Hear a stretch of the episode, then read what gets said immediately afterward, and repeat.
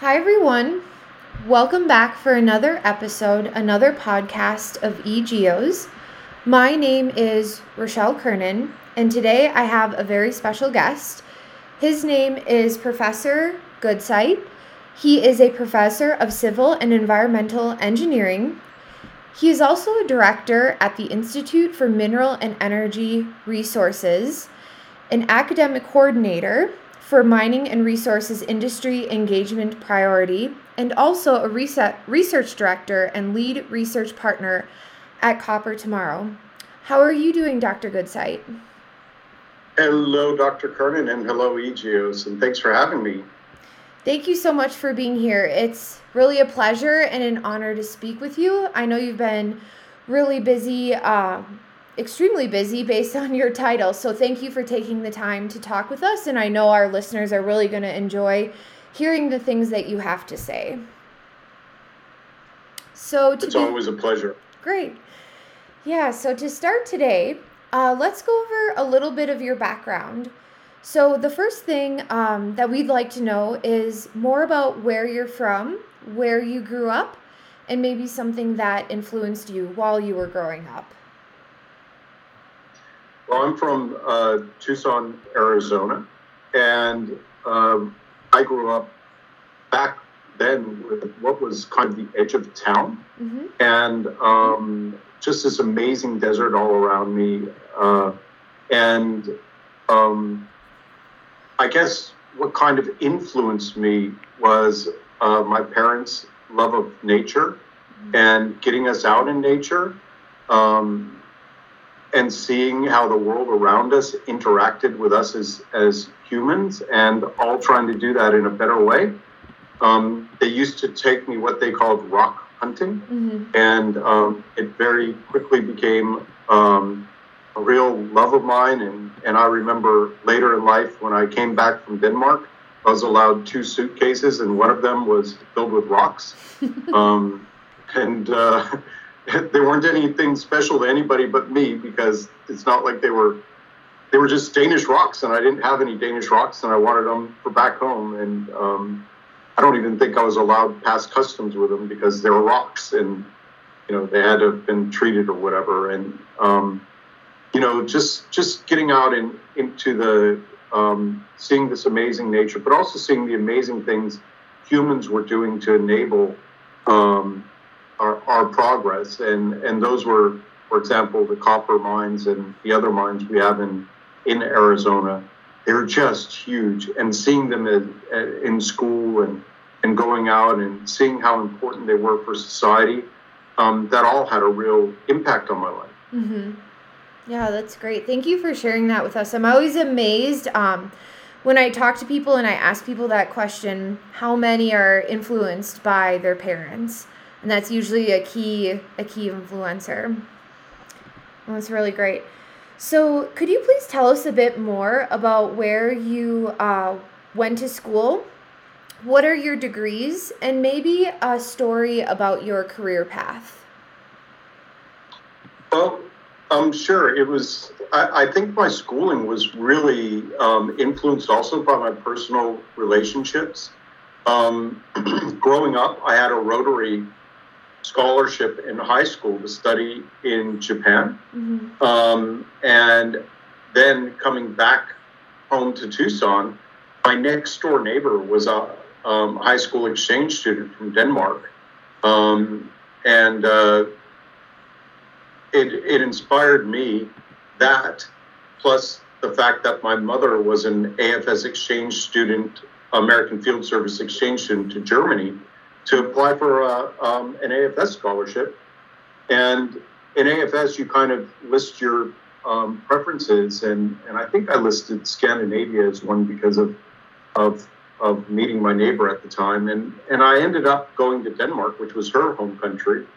Um, and uh, um, things ended up developing even after I returned back to the States. Mm-hmm. And the uh, ended up getting married at age 20. Mm-hmm. Now, that was kind of important for my career path because um, I had decided that I wanted to serve my country and join the army and see the world, and I wanted to go to West Point.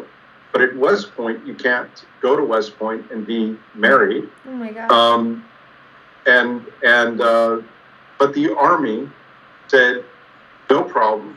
Um, we'll give you this scholarship um, called the Department of Army Science and Engineering Scholarship, and you just have to study science and engineering and and uh, but this you can take it anywhere.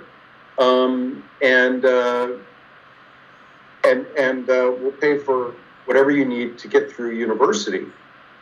And I decided to stay in Arizona when it was convenient because of the support of my parents mm-hmm. but also because you know that my scholarship went as far as it as as it could because of being an in-state student, et cetera. Mm-hmm.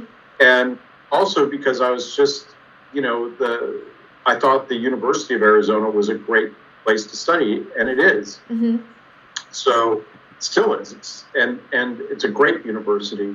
And so I started studying nuclear engineering and types of energy that you didn't even think about back then. And nuclear was important for Arizona, and I think still is important with the Palo Verde nuclear station.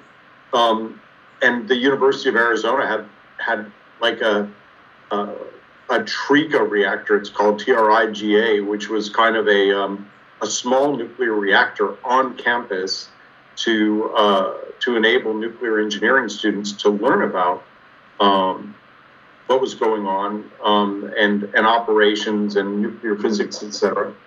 Um, I studied a lot of geology. Mm-hmm. I think um, you know, I I ended up working as a geology tutor on the side, and um, and it was it was just again getting back to kind of rock hunting, and kind of a fun story with that was um, when they were looking for geology tutors. One of the ways they they found out who was really interesting is they gave you like an egg carton, mm-hmm. and each each socket had like a sample rock they wanted you to get Mm-hmm. And the professor said, Look, I'll hire the ones who come back with the appropriate samples um, as 1st mm-hmm. because, you know, lots of interest, lots of people wanting the job. So, because I've been rock hunting around Arizona most of my life, I had most of those rocks at home. I simply went home, got one of each, and went right back. And the professor was like, Well, did you cheat? Did you go to the museum or something? And I said, No, no, I grew up here and I've been rock hunting and I had it all at home. So I just took out a piece and boom, that's how I got started as a geology tutor. Cool. So um, the the Army asked me to major in civil engineering um, because nuclear engineering at the University of Arizona was being phased out, so I had to mm. choose something else. Sure. Um, but but I, I ended up kind of combining the two because at the time there was there was environmental engineering, but it was only as kind of a master's program. Okay. Or kind of like an advanced major. And I found myself asking questions about our water supply and such in Arizona because it was really um, under under pressure. And mm-hmm. I was using neutron activation analysis from the nuclear reactor to study that. And that's what I ended up doing for my bachelor degree. And I didn't think much of it later um, studying metals in the um, in the groundwater. Um, but when you look at my career path, again, you think of how important my education was at the University of Arizona and the foundation for my future academic life.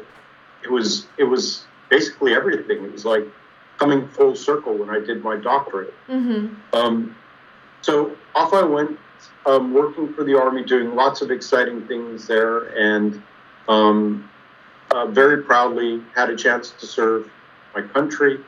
Um, I, um, with with with uh, having our first child, um, I made a decision then to um, leave service and go into the reserves, and I was home on vacation with my with my wife and and uh, um, fortuitously, fortuitously uh, uh, I was thinking about what do I want to do now. I thought about becoming a teacher like my mom, mm-hmm. And my father in law was like, What?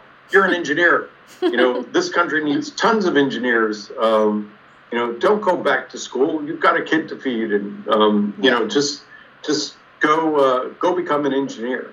And it was funny. We were sitting at a restaurant, and there was a manager of a local engineering company. And he's like, "Well, excuse me, are you like a, a, a civil engineer, and can you do water studies?" And I said, "Sure." And and um, so he said, "Well, when can you start?" Mm-hmm. So off I went um, working for a consultancy in Denmark, which got us there. Cool. Um, the local university um, needed a lecturer because somebody was on maternal leave. Mm-hmm. So I mm-hmm. started lecturing, um, and my work was good enough to let me um, let me off of work to do that. And then the university started a, a master's program in environmental engineering, mm-hmm. and I was the in the first class and the first graduate of that program and um, I, I, I found myself focused again on contaminants in the environment and specifically contaminants in remote environments, trying to understand how they got there if there was no natural source or geogenic source of the contaminant. Sure. And um, I was presenting at like a Danish conference with a poster as students do. And a uh, professor came up to me um, and said, you should do your PhD with me. Mm-hmm. And I was like, wow, I hadn't considered that. And um, and I applied for a Danish National Fellowship and was awarded. And off I went to study um, mercury deposition and flux in the Arctic. Wow. All around the Arctic. Uh-huh. It was so exciting. And I got to use my military experience to plan the field work. Um, uh, my experience for my master's degree when I was up in the Alps of Switzerland, uh, working in cold environments. It was super fun for somebody who grew up in Arizona and basically had never seen snow because mm-hmm. it doesn't snow so much in Denmark at all. All of a sudden, be in places where we kind of convinced ourselves that we were the first humans who'd ever been there mm-hmm. because we were just kind of dropped off somewhere and we had to to to um, ski in or snowshoe in and, and take samples in really remote, pristine areas, and then come back and, and analyze them. And um, so, so if you if you think again about you know growing up and and all that time spent in nature, my parents, with the Boy Scouts, and then even in the Army, you spend a lot of time outdoors. Mm-hmm. And you know, you realize, and I know this sounds cheesy, but um, nature's speaking to us all the time, yeah. and somebody's got to try to interpret what it's saying to us. And um, you know, I wasn't. I was just convinced that with good science and and um, uh, solid interpretation, we could, my group, um, contaminants in remote atmospheres and and environments could kind of become that voice of what was going on in the middle of nowhere yeah. so that we could better have a baseline of what was going on, um, for example, in cities. Absolutely. And um, yeah, later, from my leadership experience in the military, the universities started asking me to lead more and more. That led to a university asking me to earn my um, MBA degree, mm-hmm. which mm-hmm. I chose to earn with their generous sponsorship uh, at Thunderbird School of Global Management, which is also located um, in Arizona, but they had a global program where you were traveling all around the world, another fantastic university. And after about 20 years in Denmark, um, doing lots of exciting things at the university um, with um, Danish public positions and in Danish companies, um, I was attracted to a role here at the University of Adelaide, um, a headhunter was actually looking at me for another role, but it was in Can- Canberra, mm-hmm. and we looked at a map, and uh, my my my family who visited Arizona lots said, "Well, that kind of reminds us of Arizona, um, and we're quite happy in Denmark, so maybe not." And then the headhunter one day called back and said, um, "Well, there's this position available, at um, University of Adelaide, leading the School of Civil, Environmental, and Mining Engineering. Mm-hmm. Would you be interested? Mm-hmm. And off we went. And those positions led from me leading that to leading the Australian School of Petroleum as an interim leader um, for their amazing leader, um, Catherine Amos, uh, started. Mm-hmm. Um, and helping evolve that school to the Australian School of Petroleum and Energy Resources, which includes talented uh, staff like yourself mm-hmm. and uh, associated all around the world. Mm-hmm. And um, then, with those successes, the university asked me to lead one of the research institutes, um, which is focused on the multi annual um, interdisciplinary, really uh, large research grants in this sector. And I'm just having a blast doing it and, and tying it all together with my um, knowledge of environmental engineering and um, working together with staff and students to generate wins not only for ourselves but for the society around us. Mm-hmm. And um, and recently, the university's asked me to chair its sustainability strategy steering committee, which again is just a super honor and a super task. And you know, it's it's it's really amazing to just wake up in a place that's just beautiful. Um, the people are amazing, and go to work every day doing something that um, just gives you energy. Yeah. And um, or gives a person energy, and I'm I'm really fortunate with that. And uh, but I think it's been a lot of um, a lot of luck along the way in my career and a lot of willingness to move um, and a lot of willingness to, um, I, I, guess, kind of follow my heart and do something a little risky with my career rather than do the safe thing. Yeah. Like all my colleagues in Denmark were like, why are you giving up everything you built up in Denmark and going to Australia? Mm-hmm. You know, and but but now we have all these amazing experiences here, and and I wouldn't I wouldn't have given up this opportunity for the world. It's simply the University of Adelaide is just amazing. Mm-hmm. And for any EGEOS people out there, um, come visit us sometime. You always have a home at Arnold. Mm-hmm. Absolutely. Well, thank you so much for walking us through your career path. You said some things that I found personally really interesting, and I was just wondering if I could ask you a bit more about it. So, you mentioned that one of your roles right now is uh, a director of the Mining Institute. Could you tell us a little bit more about maybe something specific that you're working on? Um, I know earlier in a conversation you had mentioned that you have a bit of background in sustainable mining. Could you tell us a bit more about that? Well, I wouldn't say a background in sustainable mining per se, but definitely a background in environmental engineering. Mm-hmm. And um, we are leading at the Institute for Mineral and Energy Resources the uh, a, a, bid for a cooperative research center, which is industry-led research. Mm-hmm. So it's research that industry stands together and says, "This is what we need to do together." So kind of an open environment of research, and they pull together um, funding and then if you're successful with the bid, um, uh, the federal government in Australia matches the funding you pulled together. Mm-hmm. So you end up with maybe a 10 year research effort um, addressing uh, addressing some major issues that an industrial sector needs.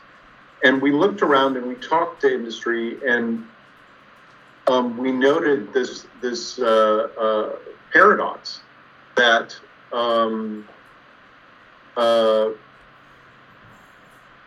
the rapid deployment of clean energy technologies as part of an energy transition implies a significant increase in demand for minerals. Mm-hmm. Some of those minerals um, are, are copper, um, and copper is very important for the state of South Australia. Sure. Um, and and uh, and we asked um, we asked industry, is there something we can do together with you all? Mm-hmm. And you all means all the competitors standing yep. together and saying, we'll put funding together to work on this. And they said, yes, let's work on how to meet the demand of copper sustainably because we we, the companies, have made um, environmental and social governance commitments, emission commitments, and so there's a lot of research that can be done innovative way to help them all meet these demands, and that's good for um, that's good for for the world, mm-hmm. um, and and good for all of us, uh, because you know I think we have to realize that that we need the copper. There's for the green energy that we need, the copper needs to come from somewhere. Only a very small amount of it's going to come from recycling because a lot of copper is tied up in infrastructure, yeah. such as buildings. A very uh, a small amount is going to come from substitution, probably from aluminium.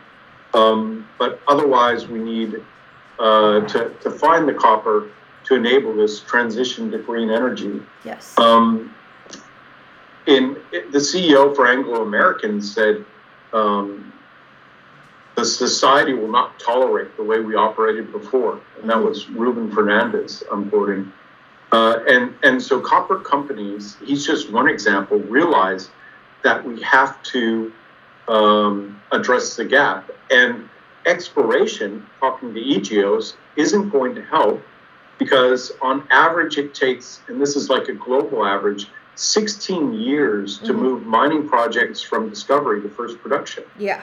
So yeah. Um, even though there's there's uh, lots of, of opportunity for more exploration, exploration right here and now is not going to help us make our our commitments in 2050. Mm-hmm. And um, uh, I the supply gap um, is going to continue to grow. And this isn't copper mining saying that this is the IEA. Um, and uh, the executive director of the International Energy Agency, IEA, said the data shows a looming mismatch between the world's strengthened climate ambitions and the availability of critical minerals that are essential to realizing those ambitions. That was from May 5th, 2021 and they consider copper as one of the critical minerals in their analysis. Mm-hmm. So, you know, the expansion of electricity networks that we need to get green energy, for example, from a, a windmill farm or a, a solar farm into cities, means copper demand for, for power lines alone doubles by 2040. Wow. Yeah. Um, and and so you know the cooperative research center we want to bring together industry the uh, mining equipment technology and services companies and resources in a consortium to actually address the opportunity of developing mining and processing solutions that provide real step change in both economics and sustainability um, mining processing and uh, uh, stewardship. Mm-hmm. And at the same time, we want to develop a, a training and education program that develops kind of the leaders um, because I think companies are finding out that whereas before they had maybe one person working in sustainability mm-hmm. and they maybe were educated in communications or marketing or maybe engineering, um, but probably not mining engineering. Um, how do we how do we train the leaders of the future for ESG um, issues, uh, and and how do we commercialize all these great ideas that are coming out of universities to get them to market so that we're sustainable in an even more um, in a in a faster fashion. Mm-hmm.